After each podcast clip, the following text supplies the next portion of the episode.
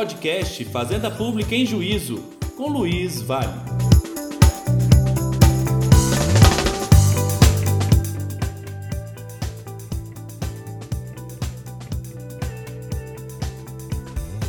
Olá pessoal, tudo bem? Sejam bem-vindos ao podcast Fazenda Pública em Juízo. Aqui é o professor Luiz Vale. Hoje eu terei a honra de receber o grande mestre, o professor Marlon Tomazetti, né, uma grande referência no direito empresarial brasileiro.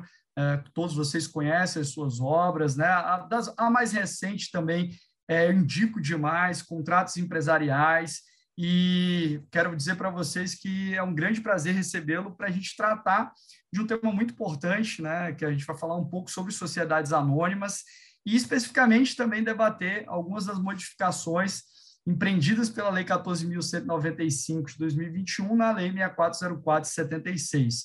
Professor, antes de tudo, muito obrigado. Eu sei o quanto que sua agenda é corrida e a gente fica muito feliz de recebê-lo aqui no podcast. É uma honra enorme para todos nós.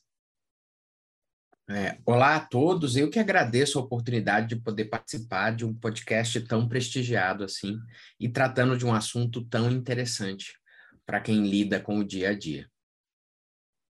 Obrigado, professor. E para a gente começar, né, eu queria perguntar para o senhor, eu queria que o senhor comentasse um pouco sobre uma das modificações substanciais é, na Lei 6404, na Lei de Sociedades Anônimas, que é o permissivo para a utilização do voto plural né? Nós tivemos aí a alteração, principalmente com a introdução do artigo 110A na Lei 6404. Eu queria que o senhor comentasse essa modificação, no que ela impacta e quais contornos do voto plural hoje admitido na Lei de Sociedades Anônimas. Bom, a, a, questão do voto plural é uma questão que tem muitos debates sobre se isso é bom ou se é ruim. E acabou prevalecendo para a gente a ideia de que isso é bom e isso vai viabilizar em muitos negócios que alguém consiga mandar no negócio é, sem ter tanto capital assim. A, o voto plural é um instrumento muito eficiente de captação de dinheiro, é, mas sem alterar os rumos das sociedades. A, a nossa estrutura ainda é uma estrutura muito concentrada de capital. Aos poucos, a gente vai tendo mais sociedades com capital disperso, como é o normal fora o voto plural vai viabilizar, especialmente no começo dos negócios, que aquele fundador, aquela pessoa que teve a ideia, mantenha as rédeas da sociedade, mesmo sem ter todo o capital necessário para a condução dela. Perfeito, professor. É, e em relação ao voto plural, a gente até teve uma discriminação bem precisa na Lei 6404, né? É, inclusive com fatores de limitação quanto ao peso dos votos e também relacionada às discussões, é, principalmente quando nós tivermos aí operações societárias em jogo com sociedades que permitem e que não permitem o voto plural. E também gostaria que o senhor, se possível, é, apontasse a diferença, que muitos não conhecem, a diferença entre o voto plural e o voto múltiplo, né, que já era admitido, já era previsto. O, o, voto plural, ele envolve uma ideia mais ampla de, no sistema brasileiro, até 10 votos por cada ação, com todo esse detalhamento no artigo 110A, que não pode ser usado em certas matérias, que tem restrições para certas sociedades. O voto múltiplo é um voto específico para fins de eleição de administradores da companhia. Não é automático, não é previsto estatutariamente, é algo que tem que ser requerido, e ele vai dar para cada acionista o direito de ter o número de votos por ação equivalente ao número de cargos em eleição. Então, se tem cinco cargos em eleição, ele vai ter cinco votos por ação. E pode concentrar tudo isso no pro, num determinado candidato. Isso é muito comum é, para busca de representação de grupos minoritários. Aqui em Brasília, a gente tem, a, a estrutura societária mudou, mas a empresa pública Terra Cap, ela tinha, sempre teve dois acionistas, Distrito Federal e União. E havia uma combinação do Distrito Federal ter cinco representantes no Conselho e a União ter dois. Só que um procurador da Fazenda Nacional, ele requereu o voto múltiplo. E como a União tinha o percentual necessário, isso foi. E aí isso mudou a composição. A União passou a ter três representantes no Conselho de Administração, porque ela teve essa nova conta aí para fazer. Perfeito, professor. E, e aí o senhor tocou num ponto relacionado também às estatais, né? Que é, é interessante destacar que as estatais elas não poderiam se valer do voto plural, da, do voto é, plural. Então, elas estariam impedidas da utilização da sistemática do voto plural, mas não da sistemática do voto múltiplo, como o senhor bem destacou, seria uma situação que envolve uma proteção contra majoritária, né, no âmbito das sociedades, né? E o voto múltiplo, né? E o voto plural, eu acho que ele, a, a meu ver, ele não se adequaria à estrutura das estatais, né? Principalmente levando em consideração o regime jurídico da lei das estatais, a 13.313. Professor, vou, vou encaminhando aqui para mais um ponto, e aí também dialogando um pouco com a, as alterações da, da 14.195, a gente também teve uma mudança de perspectiva em relação à, à, estrutura da administração das sociedades anônimas, inclusive com alteração do artigo 138 né, da Lei de Sociedades Anônimas, especificamente em relação ao Conselho de Administração. Enfim, se o senhor pudesse falar um pouco sobre isso, a gente agradeceria. Bom, uh, aqui no Brasil, a gente sempre adotou um sistema dualista, mas sem rigidez. A administração da sociedade pode ser composta por um ou por dois órgãos, é, a depender de cada caso. Há situações em que eu preciso ter dois: o Conselho de Administração e a diretoria, companhias abertas, empresas estatais e sociedades de capital autorizado. E a ideia dos dois órgãos é uma ideia muito interessante para criar uma estrutura adequada de governança. Você tem uma diretoria como um órgão de execução que executa o dia a dia da sociedade, e você tem um conselho de administração que, dentre outras competências, tem a, uma competência de supervisão da, dos atos da diretoria. Então, atos em determinadas alçadas, eles costumam estar dentro da competência da diretoria subiu essa alçada um pouquinho, já costuma ir para o conselho de administração. O conselho de administração ele faz o meio do caminho entre os acionistas e esses diretores. A 14195, ela criou algo que já era considerado uma boa prática de governança. Não deixar nas companhias abertas que o presidente do conselho de administração seja também o principal diretor, o diretor presidente como se preferir. É, mas a ideia é reconhecer legalmente uma prática que é considerada uma prática adequada para a melhor gestão da sociedade. Deixar presidentes diferentes gerar algo mais equilibrado na distribuição de poder dentro da sociedade. E, antes disso, muitas sociedades já adotavam essa prática. Perfeito, professor. E nessa linha também, já que o senhor destacou, né, inclusive havia uma, um estabelecimento de um prazo é, maior até de vacácio legis para a aplicabilidade desse dispositivo, e agora, né, em, em agosto, nós tivemos já a exigência dessa separação, principalmente como uma medida que é muito importante também de governança corporativa no âmbito das SAs. E também eu queria, é, já que a gente falou de conselho de administração, eu queria puxar um pouquinho o conselho fiscal, lembrar também de algumas das mudanças da Lei 14.112, lá na nossa lei de falência, recuperação judicial e extrajudicial, é, que tradicionalmente sempre destacou é, que o conselho fiscal, por exemplo, é, em uma sociedade anônima, seria de existência obrigatória, funcionamento facultativo, né? Mas nós tivemos uma modificação em relação às companhias abertas, que eventualmente estejam em processo de recuperação judicial. Se eu pudesse falar dessa modificação da Lei 11.101/2005, uh, também seria um ponto importante aqui nesse, nesse aspecto das, das sociedades anônimas. É, essa frase que você falou é uma frase que assusta muitas pessoas nas provas e até por isso cai em muitos concursos. É obrigatório de funcionamento facultativo, mas é o nosso regime legal. E nas SAs que tem a, de capital aberto, que tem uma obrigação de auditoria, o Conselho Fiscal não era lá muito frequente. Só que existem SAs abertas que acabam passando por um processo de recuperação judicial. Passam por um momento de crise e usam a recuperação judicial para tentar renegociar e superar a crise. E na recuperação judicial existe toda uma preocupação de fiscalizar o que o devedor está fazendo. ela hoje é considerada algo mais parecido a um acordo entre o devedor e seus credores, mas não deixa de ser um favor que a lei dá para alguns devedores que se mostrem é, legítimos aí preenchendo os requisitos.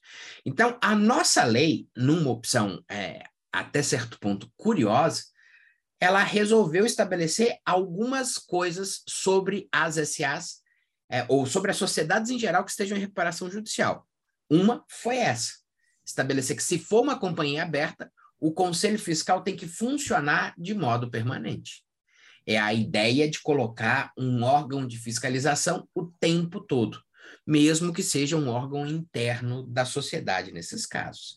É um mecanismo de controle, de ampliação, vamos chamar assim, do controle das é, sociedades é, anônimas em recuperação judicial. A gente tem um exemplo agora, é, em setembro de 2022, a Rossi Residencial, junto com todo o grupo, entrou em recuperação judicial e ela vai ter que cumprir isso. Não, perfeito. E como você tinha destacado, né, de fato, com as auditorias externas, né, até o Conselho Fiscal perde um pouco de tração, em função, inclusive, da sua dependência, de, em alguma maneira, para o seu funcionamento da própria estrutura né, da, da, da administração daquela sociedade anônima. E desdobrando aqui, professor, em um outro ponto, puxei aqui a, a lei de falência, recuperação judicial e extrajudicial, mas seria tema para um outro podcast, né, inclusive para a gente tratar da, dos impactos dessas mudanças em relação, por exemplo, à fazenda pública, né? É, a gente falar de, por exemplo, de incidente de classificação de crédito público e as modificações relacionadas ao artigo 6 enfim. Mas é, nós tivemos também, com a 14.195, né, nesse diálogo aqui de modificações, uma regulamentação mais precisa das notas comerciais, né, chamados commercial papers, né, valores mobiliários que são lá na, na Lei 6385, né, de 76, e também gostaria de trazer o tema à tona para que o senhor pudesse comentar né, um pouco, falar um pouco dessas modificações, desses detalhamentos das notas comerciais, que acredito que é um tema muito importante, porque a gente carecia né, de uma regulamentação mais precisa das notas comerciais. E se o senhor pudesse fazer um contraponto, tem muita gente que confunde as notas comerciais com as debêntures. Eu acho que esse, esse paralelo também é, é, é muito relevante para essa simplificação, compreensão melhor uh, dos, desses valores imobiliários no das sociedades anônimas. É, esse é um dos assuntos que deixou umas dúvidas é, porque a CVM ela tem uma regulamentação dos chamados commercial papers ou notas promissórias negociáveis no mercado. E a CVM, em 2022, falou que são títulos diferentes. Que são duas coisas. Uma coisa são essas notas comerciais e outra coisa são as notas promissórias da, da instrução normativa da CVM.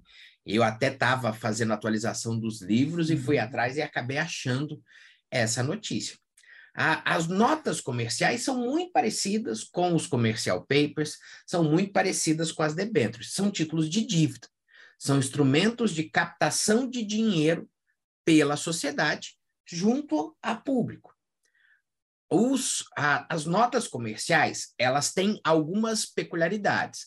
Todos esses títulos de dívida significam que eu empresto dinheiro para a sociedade em busca de receber esse dinheiro de volta com algum tipo de remuneração. Só que nas notas comerciais você não tem restrição. Não é um título só para a sociedade anônima aberta ou para a sociedade anônima de modo geral.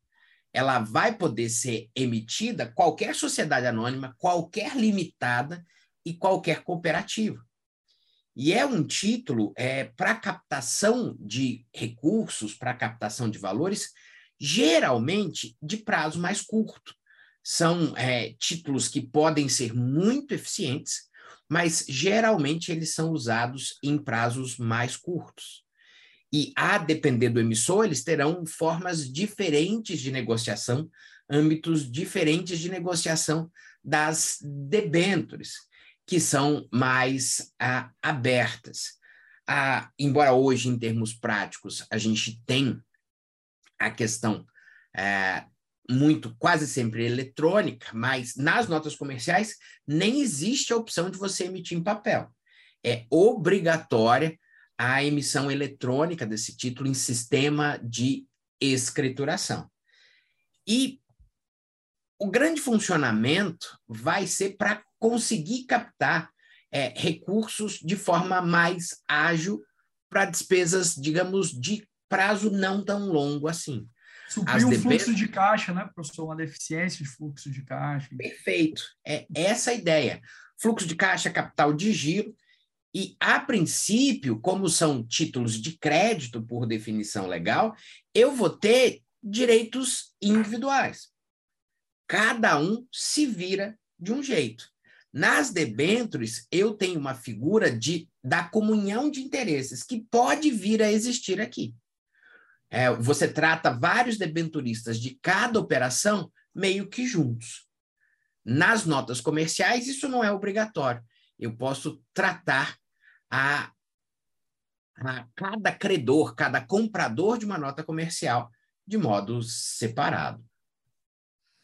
Professor, é, eu não poderia deixar de trazer esse tema, né, porque é um tema que envolve muito a fazenda pública e a gente, inclusive, presenciou situações recentes ligadas a ele, que é o tema das ações para alguns super preferenciais, chamadas Golden Shares. E eu queria que o senhor explicasse não é, o que é uma ação de ouro, uma Golden Share, uma ação super preferencial, em que situações ela seria possível de ser implementada é, diante da sua ligação direta com a estrutura estatal?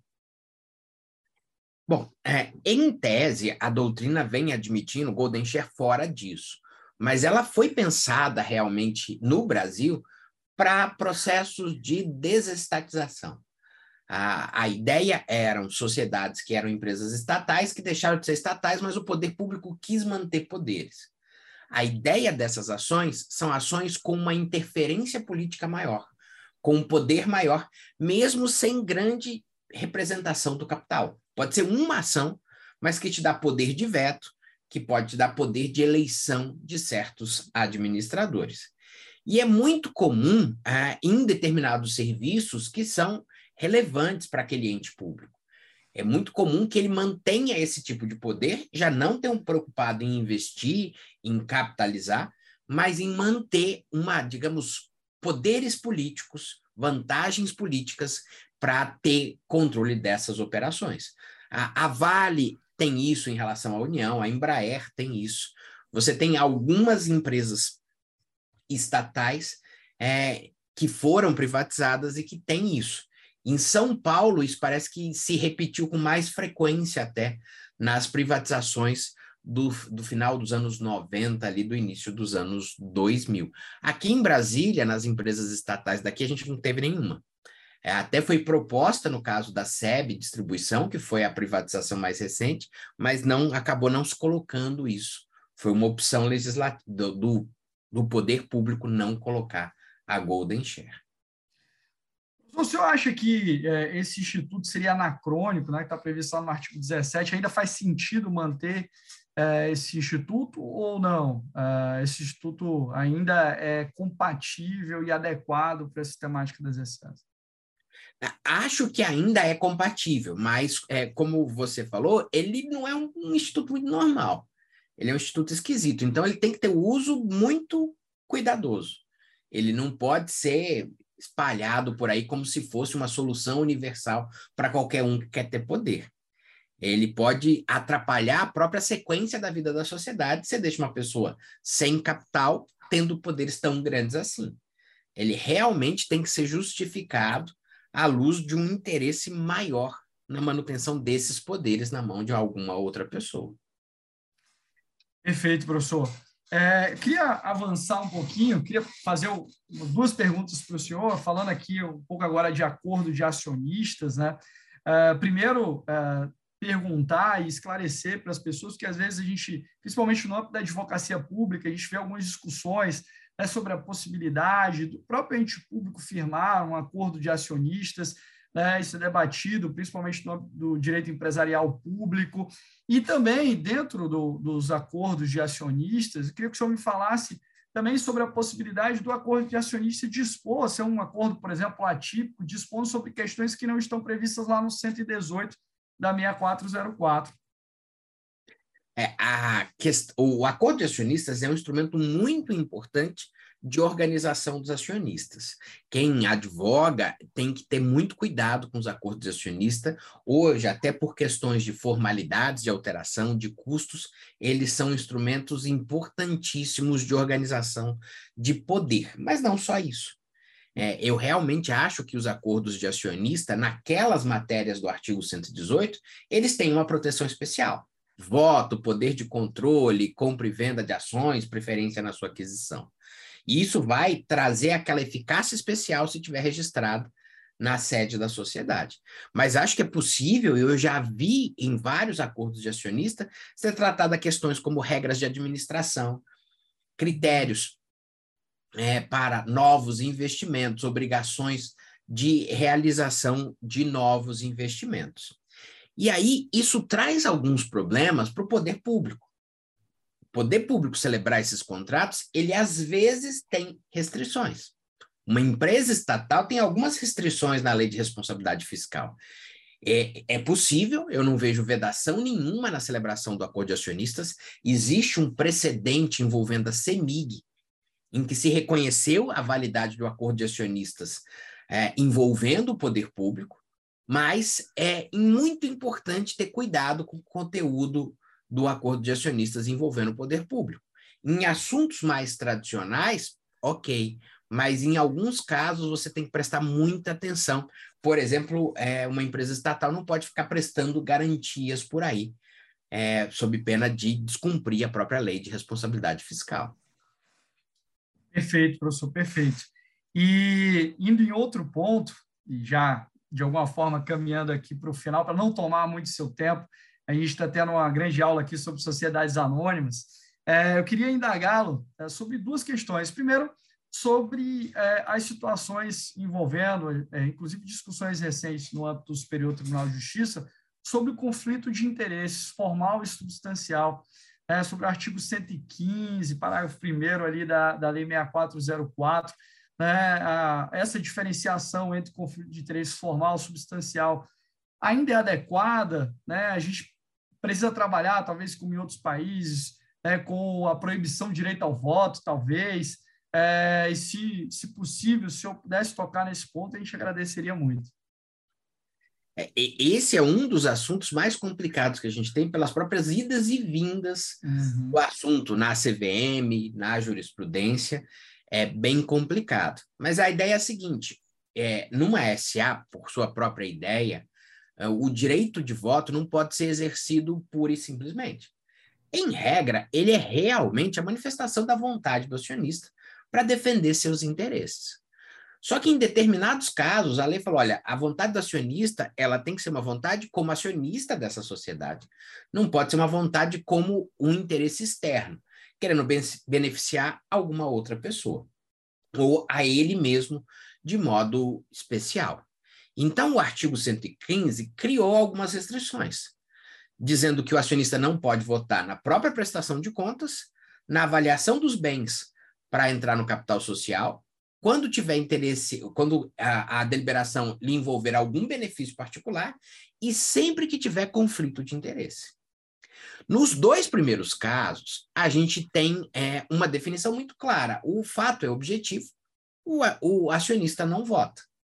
Se for uma companhia fechada e todos os acionistas forem diretores, ele pode votar.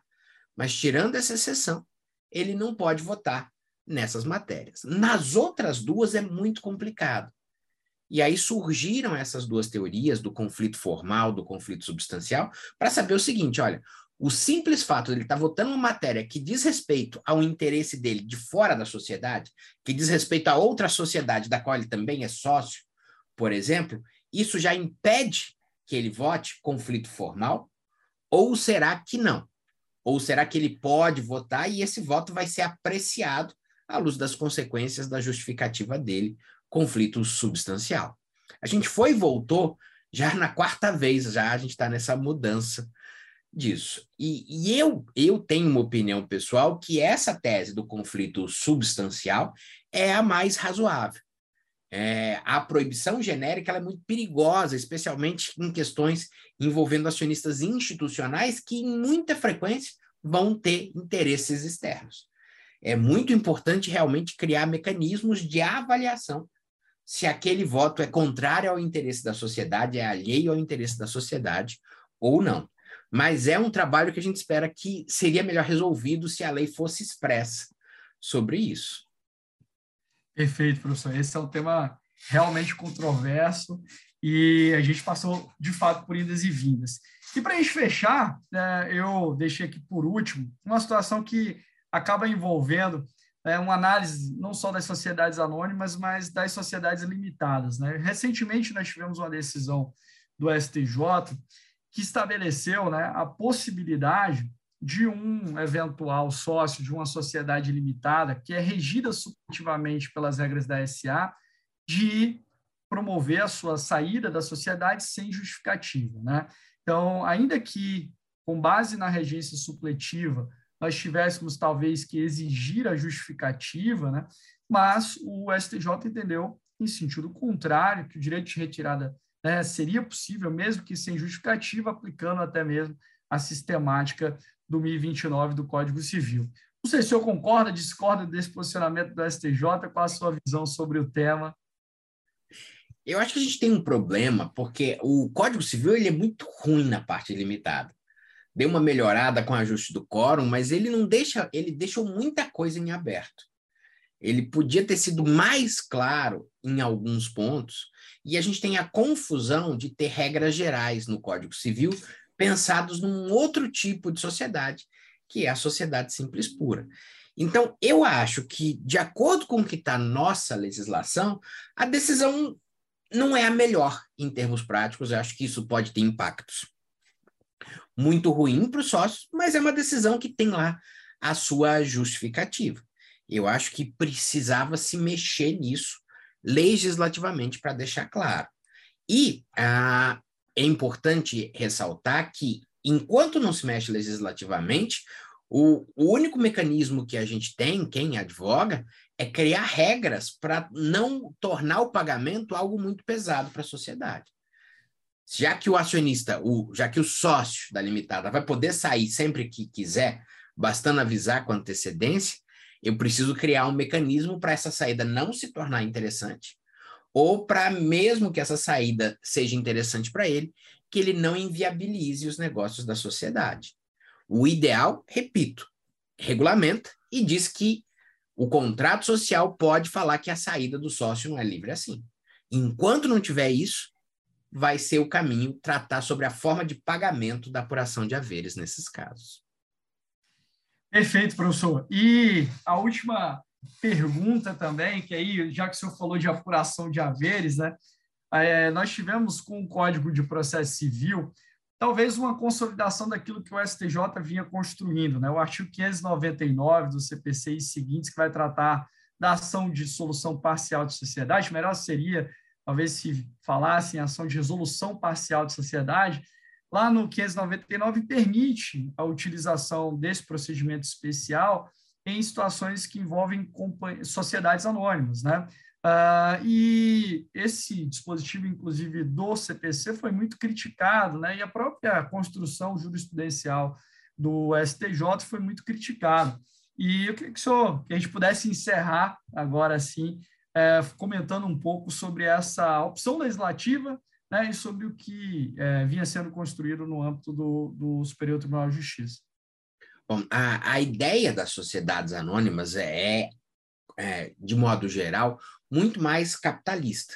E sendo muito mais capitalista, é normal que eu não deixe os acionistas exercerem supostos direitos de dissolução parcial, causando ônus para a sociedade. Se ele quiser sair, ele que venda a participação dele. Só que a jurisprudência veio fixando a seguinte ideia: ah, se a sociedade anônima tiver características de sociedade de pessoas, eu posso aplicar as regras de dissolução parcial do Código Civil. Isso já não é bom. Isso foi uma decisão do STJ que já não é boa, porque causa esse risco, e as sociedades familiares são nossa realidade. E o CPC veio e reforçou um pouquinho mais. Não falou em sociedade de pessoas, falou em sociedades anônimas fechadas, e falou acionista que tem 5% desde que ele prove que a sociedade não pode cumprir mais o seu fim. É, isso não é uma saída lá muito boa, porque o que, que é não cumprir mais o seu fim? A doutrina fala é ficar muito tempo sem distribuir dividendos, passar os três anos sem distribuir dividendos. Tem gente que fala em quebra da fexio societatis entre os acionistas. Isso é muito arriscado, porque isso não está previsto na lei das SAs e nunca foi pensado numa SA que eu tivesse que colocar regras num estatuto sobre pagamento de apuração de haveres, porque não é a lógica da SA. Então, essa regra ela realmente é ruim. Perfeito, professor. Professor, só gostaria muito de agradecer a sua disponibilidade, a, a possibilidade de o participar aqui no nosso podcast. Ficamos muito felizes. Uma verdadeira aula sobre sociedades anônimas. É, o tema é extremamente importante, o tema permeia também as discussões no âmbito do poder público, porque o que a gente vê na prática, professor, é que é, eu sou procurador de Estado, o senhor é procurador do Distrito Federal, e a gente percebe que no âmbito da advocacia pública ainda se fomenta pouco as discussões relacionadas ao direito empresarial público, por exemplo, e há uma dificuldade de se tratar né, certos temas. Eu sempre recebo algumas demandas, discussões, enfim, no âmbito da Procuradoria, é, e a gente percebe que não há um trato, é, muitas vezes, adequado e mais aprofundado em relação ao tema. E só agradecer mesmo a sua disponibilidade mais uma vez. Eu passo a palavra para as suas considerações finais, mas já deixando aqui o nosso, nosso registro de gratidão pela sua participação. Eu agradeço mais uma vez a oportunidade de poder falar, e é muito importante ouvir você e algumas outras pessoas que têm um papel parecido com o nosso de advogados públicos reconhecerem isso é muito importante a ótica do direito empresarial também para a atuação pública. Não é visto com tanta frequência, mas a nossa experiência vai mostrar que o direito empresarial é muito importante. Volta e meia a gente tem demandas relacionadas a isso na procuradoria e não pode se deixar de esquecer essa outra mentalidade que a gente tem. Reitero os agradecimentos e fico à disposição para um futuro encontro novamente. Será um prazer, professor. Muito obrigado, muito obrigado a todos e seguimos juntos aqui no podcast Fazenda Pública em Juízo. Um grande abraço.